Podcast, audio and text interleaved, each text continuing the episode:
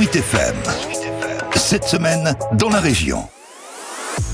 Cette semaine en Loire-et-Cher, on parle d'une production devenue presque confidentielle. C'est celle du muguet dont s'échangent traditionnellement les brins de ce porte-bonheur dont les clochettes bon l'arrivée des beaux jours. À Soins en Sologne, l'exploitation Terre de Sologne perpétue cette culture initiée il y a presque 50 ans par Jean-Luc Bourdillon. La première année 74, le premier plant de muguet qui a été planté ici. Après, ça a vraiment grossi euh, en 81 quand on a monté la société euh, à l'époque. On, a été euh, jusqu'à un million de griffes, le pied quoi. Puisque à l'époque on vendait de la griffe pour les horticulteurs forceurs et on forçait nous-mêmes le reste. À ce jour, Terre de Sologne reste le seul producteur de muguet de la région Centre-Val de Loire, avec une production moyenne entre 40 000 et 50 000 pots de 3 brins chacun. D'autres régions, à l'instar des Pays de la Loire et du secteur nantais en particulier, concentrent cette culture très saisonnière. Mais c'est aussi l'occasion de cultiver sa différence en Sologne.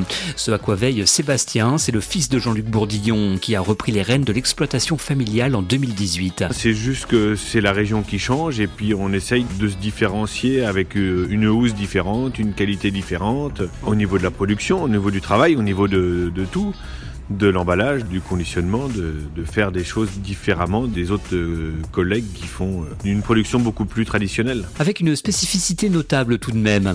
Ici, le muguet n'est pas coupé et est expédié en pot chez les grossistes et les fleuristes. Mais il s'en est fallu de peu cette année qu'il n'y ait rien à envoyer aux clients, en cause les conditions climatiques de ce mois d'avril.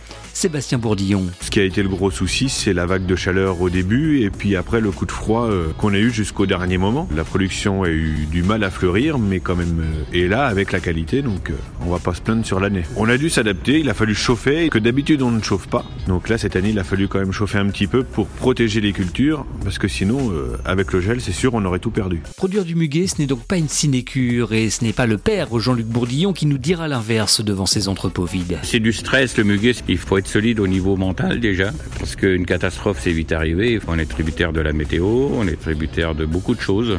Et les fleuristes les vendent de plus en plus tôt. Il y a 30 ans, on vendait encore la veille du 1er mai, on avait encore du muguet à expédier. Maintenant c'est fini, tout est parti. Aujourd'hui, la culture du muguet est devenue beaucoup plus modeste, puisque la famille Bourdillon est bien loin de sa production d'antan. Mais elle maintient cette tradition à laquelle elle est finalement aussi attachée que nous nous le sommes à cette petite fleur porte-bonheur.